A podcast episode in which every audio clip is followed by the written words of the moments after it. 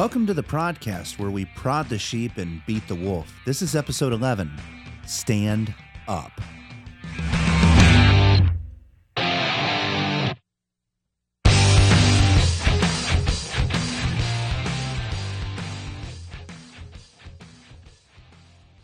When you fight a menacing bully, the worst thing in the world that you could ever do is cower.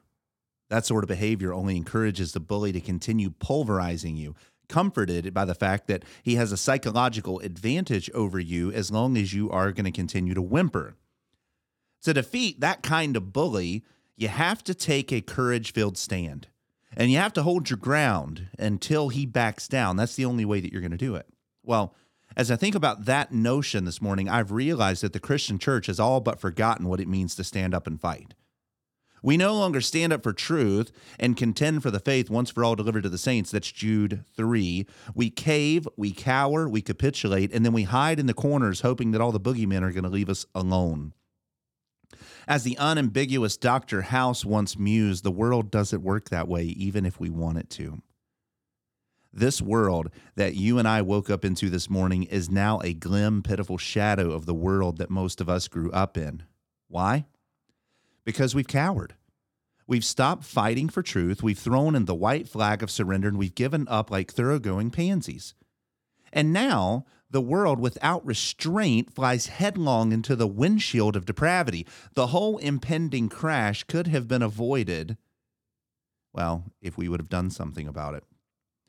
See, the world is not has not always been this way.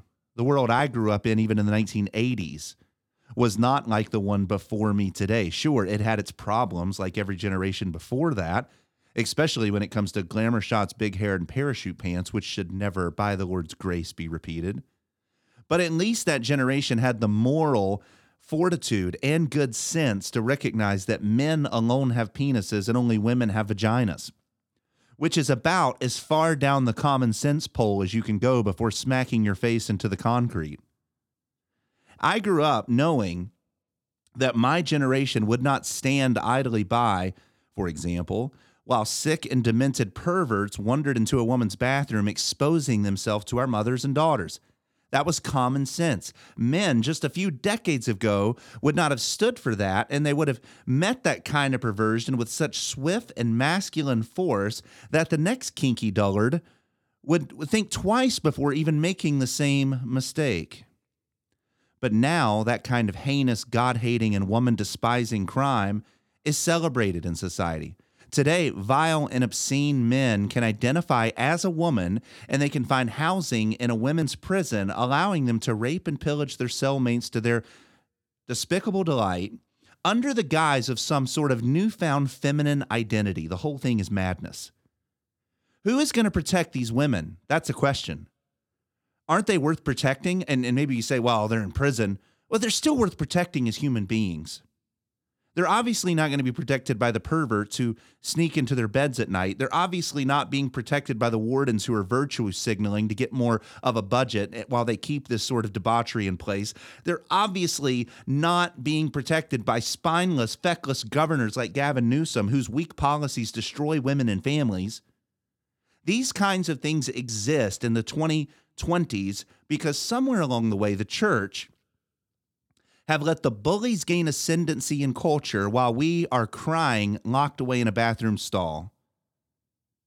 But it's not just true in the prisons.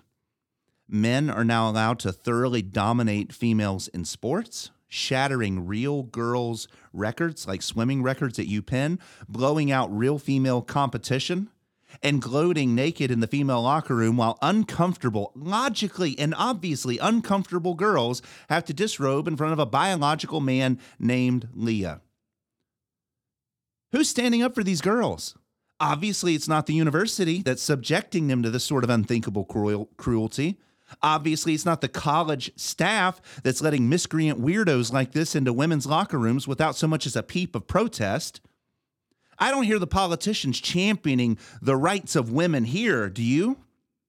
Oh, sure, they'll protect the rights of women when they're murdering women in the womb, literal baby girls, but they won't protect college age girls from predators, which is sick.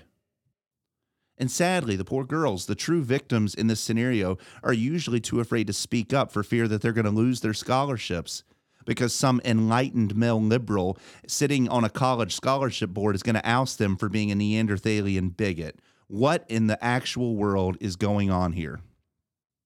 We are at the epicenter of insanity, right in the very center of it a moment in culture that's so wretched that we're inventing brand new kinds of evil and debauchery to put forward because the old ways of evil weren't good enough. And where's the church in the middle of this? Where is she at? She's hiding away in the bathroom stall, still trying to play footsie with the world who has beaten her mercilessly into submission, but she still thinks that that strategy might work one day. That strategy of being nice, inoffensive, sugary sweet is not working. Worldly people are not coming to Christ in droves because a few weak kneed Christians appear to be sugar and spice and everything nice. That kind of feminization of the church has empowered pagan bullies and has led to the actual objectification of women in culture, actual abuse, and the actual murder of babies. And few are actually turning to Jesus Christ as a result of that weak, sickly, impotent Christianity. The church has forgotten how to fight. We've forgotten how to engage the bully, and now the bully has all the confidence in the world that it can continue its reign of playground terror while we do nothing. Why do you think cancel, cancel culture exists? Why do you think laws like C4 pass in Canada without a single vote in opposition. It's because secular governments have a pile of bodies underneath proverbial buses to show that Christians will roll over and die whenever the fight gets hard. Somewhere along the way, we've bought into the notion that if we can just be sweet and nice, then the world's going to come to Jesus. And if we and if we're ever offensive, we are the ones that's going to literally push someone towards hell because we've offended them, we've dishonored God. Now they're going to go to hell because we've said something they don't like. So we overlook sin. Because focusing on that makes us really nasty and, and makes us look really mean spirited. And, and we water down the gospel so that no one could ever get offended by God's truth. And we've backed so far away from culture and we've given it so much space to be whoever it wants to be, why should we now be surprised when the gangrene has festered to the point of irrepute, irrepair? Are we kidding ourselves honestly? Doesn't the mold grow best in the comfort of darkness? Of course it does.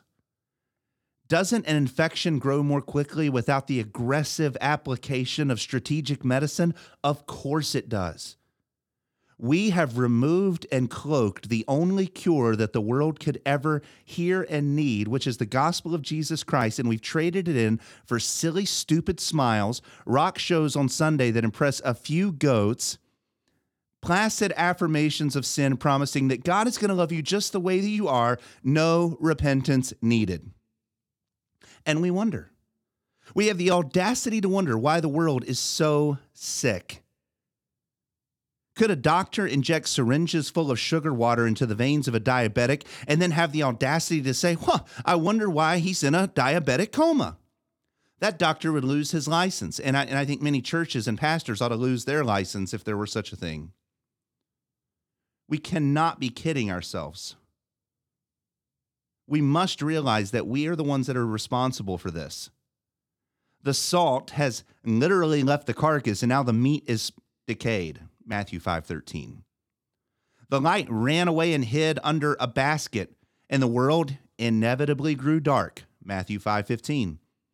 The tree that was supposed to bear fruit and share that fruit with the nations has been doling out the literal fruit of Sodom, and we wonder why the nations are so desperately sick. The church has fallen asleep on her mission, and we have to wake up. We have to wake up. But that doesn't mean more smiling, clapping, shrinking back, and slithering away like cowards. It can't mean that. We cannot, like the wicked prophet Jonah in the Old Testament, continue to abandon the godless city because we, we hate the pagans and sit idly by under the shade of a nice gourd tree, waiting for God to destroy the world. That is the most unloving thing that we could ever do. And that is the thing that we have been doing for 50 years. We meet in churches and we complain about how bad the world is, but we do nothing about it except grumble. We sit in Bible studies and we salivate over is this the mark of the beast? Is this the one world government? Is this the Antichrist? When is Jesus going to return? All while being wicked and lazy servants who neglect the Great Commission. While we hope, we want Jesus to return, have we gone out into the world and made disciples? Have we preached the gospel to all the nations? Have we translated the scriptures into every language while we're navel gazing? Have we baptized converted pagans? Have we taught new converts everything from Genesis to Revelation on how they're supposed to think about the world and think about God and think about themselves? Have we done that? While we've been grumbling and complaining and watching the world go to hell in a handbasket, have we done that? No. No, we haven't. Why? Why did we trade in that glorious work given to us by our risen Lord for cowardice and social niceties? Why have we cared more about what the world thinks about us instead of what God thinks about us? Why have we buried our talents in the sand or in thick handkerchiefs, expecting a holy and terrifying Lord to excuse us? Luke 19 20 through 26. Don't we know that in the parable of the talents that it's the wicked and lazy slave that is thrown away matthew 25 30 why do we tempt the grace of god when such clear mandates exist for his elect bride? Where is the church? And you say well the church is trying to be loving. Love at a time like this looks like engagement not apathy Love looks like courage and not cowardice. Love looks like repentance instead of making excuses. Love looks like the church growing a backbone for the first time in a century and heralding the magnificent and glorious gospel of Jesus Christ. That's the only cure. To not do that is unloving. To preach that is loving. If we do that, I believe that the rot actually can be reversed. If we are salt, then the meat's not going to spoil. If we're light without hiding it in a basket, then the darkness is not going to prevail. If we're faithful slaves, we will enter into his rest. But if not, if we refuse to preach this gospel, our children are going to preside over the death of America. Our grandchildren are going to have nowhere to go and worship. Our great grandchildren are not even going to know the glorious name of Jesus Christ, and we will be left explaining to God why we chose niceness over faithfulness. When we fight a menacing bully, like the world, our flesh, or the devil, the worst thing that we could ever do is cower and play nice. That is why I'm calling the church to stand up. To stand up and herald the gospel of Christ in culture and to repent from our inactivity. Let them kick us out of their colleges and off of social media and out of the halls of society. Who cares? Declare the gospel anyway. Isn't it good news? Doesn't the world need to hear it? Even if they don't want to hear it, don't they need to hear it? Sometimes we don't want to take the medicine, but the medicine's the only thing that will save us. Why in the world do we care if they want to hear it or not? They need it. They need to hear the gospel of Christ or they're going to die and go to hell. Why do we care what they think when we know the truth? We got to stand up and make disciples, teach men and women how to think in biblical ways, send them out as missionaries into culture, and to teach the world biblical ethics, even if they call us backwards, brutish, or they outlaw it. Who cares? This is what is needed. We can we can do things. We don't have to be pastors or seminary professors or whatever else. We can do things right now. We can stand outside of abortion clinics and plead for women not to murder their babies. And if you have room in your home, tell them you'll adopt their child. We can stand for biblical fidelity by not compromising at work or by not compromising in our marriage or by not cheating on our taxes. We can stand up by raising up faithful pastors to serve and plant more churches. We can stand up by sending men and women into the workforce as Christians. Think about that. If we discipled all the Christians in this nation and sent them to do their jobs, not as people, but to do their jobs as Christians to the glory of God, Think about what the world would see. They would see doctors who refuse to medically transition a seven year old because it violates the law of God. They would see lawyers who are going to represent future generations of Christians who will be arrested for hate speech because they simply declared what the Bible says. We would see college professors who won't teach godless ideologies like critical theory. We would see mothers who leave their jobs and who pour their lives into their children and raise up the next generation of warriors and mothers. We would see university presidents who won't allow boys to go into women's bathrooms. We would see women prison wardens who won't allow rapists into female housing. We'd see politicians who won't bend over backwards to accommodate culture like the gutless wonders that we have in Washington or in every state capital. We need a Christian revolution. A spirit filled, spine stiffened Christian men and women who are not afraid of culture, not in love with culture, but ready to work to see culture redeemed and bowing the knee to Jesus Christ.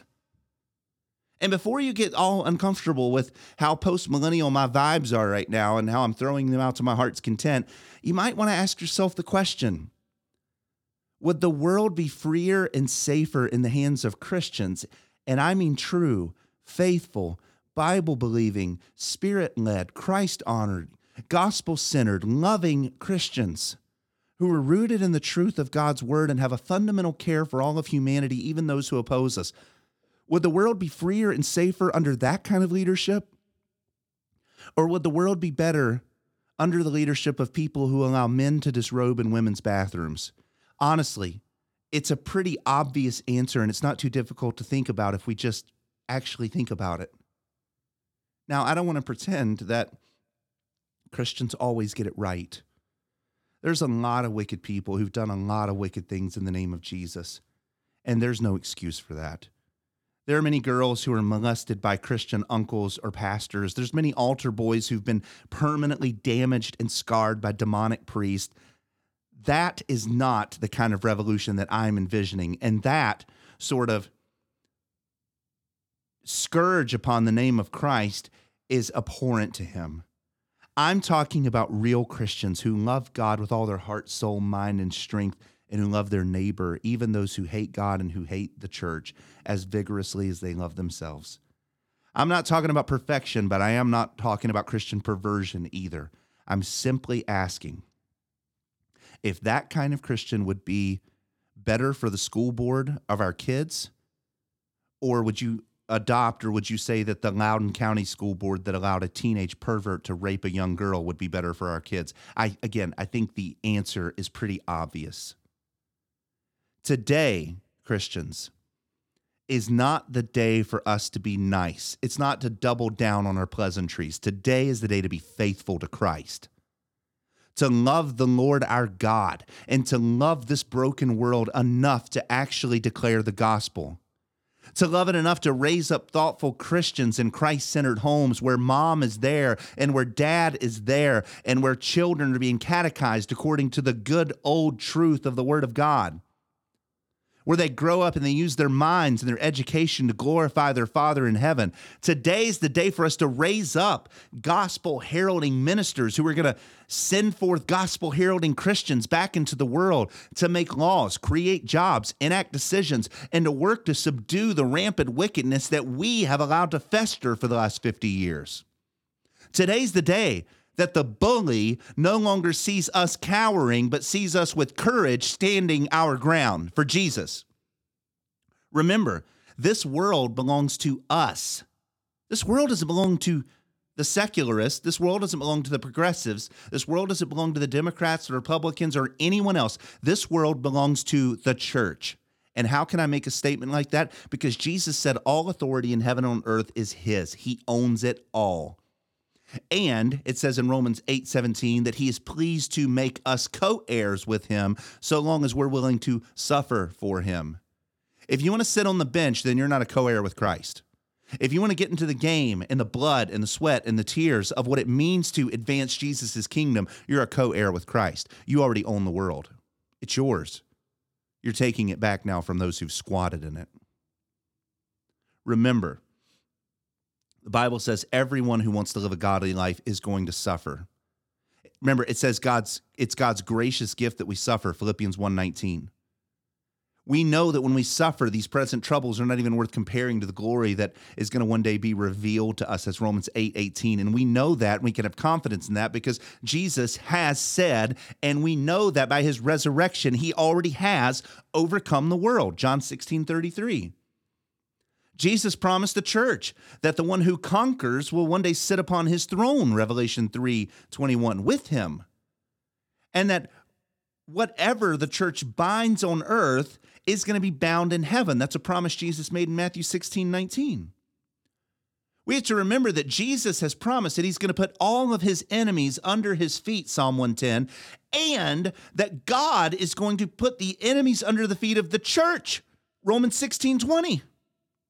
If we think that the church has no role in crushing the ongoing resistance of Satan, read Romans 16:20 and tell me how you come to that conclusion. We know that the church has a role, and we know that the gates of hell are going to cower and fall down at the presence of the church because Jesus promised it in Matthew 16:18. Now's not the time for passive, cowardly Christians. Now's the time for men to stand up, like Paul says in 1 Corinthians 16, 13 through 14, to be on the alert, to stand firm in the faith, to act like men, to be strong, and to let everything that we do be done in love. It is loving for us to declare the gospel. It is not loving for us to cower in fear and wait for our heavenly elevator to take us out of here the church is in the situation that it's in in the West because we have fallen asleep at the wheel and we woke up and wondered why the car crashed. We have to stand up, church. Today's the day that we take our stand. Today's the day that we stand firm for Christ. Today, church, is the day that we stand up. God bless you. If you appreciate what we're doing on the podcast, I'd ask that you would share it, like it, subscribe to it, click yes to be notified when a new episode comes out so you won't miss any of the content. And I also pray that this ministry will encourage you in your faith. We do live in very sorry times, but that does not mean that we have to become sorry Christians. And until next time, God bless you.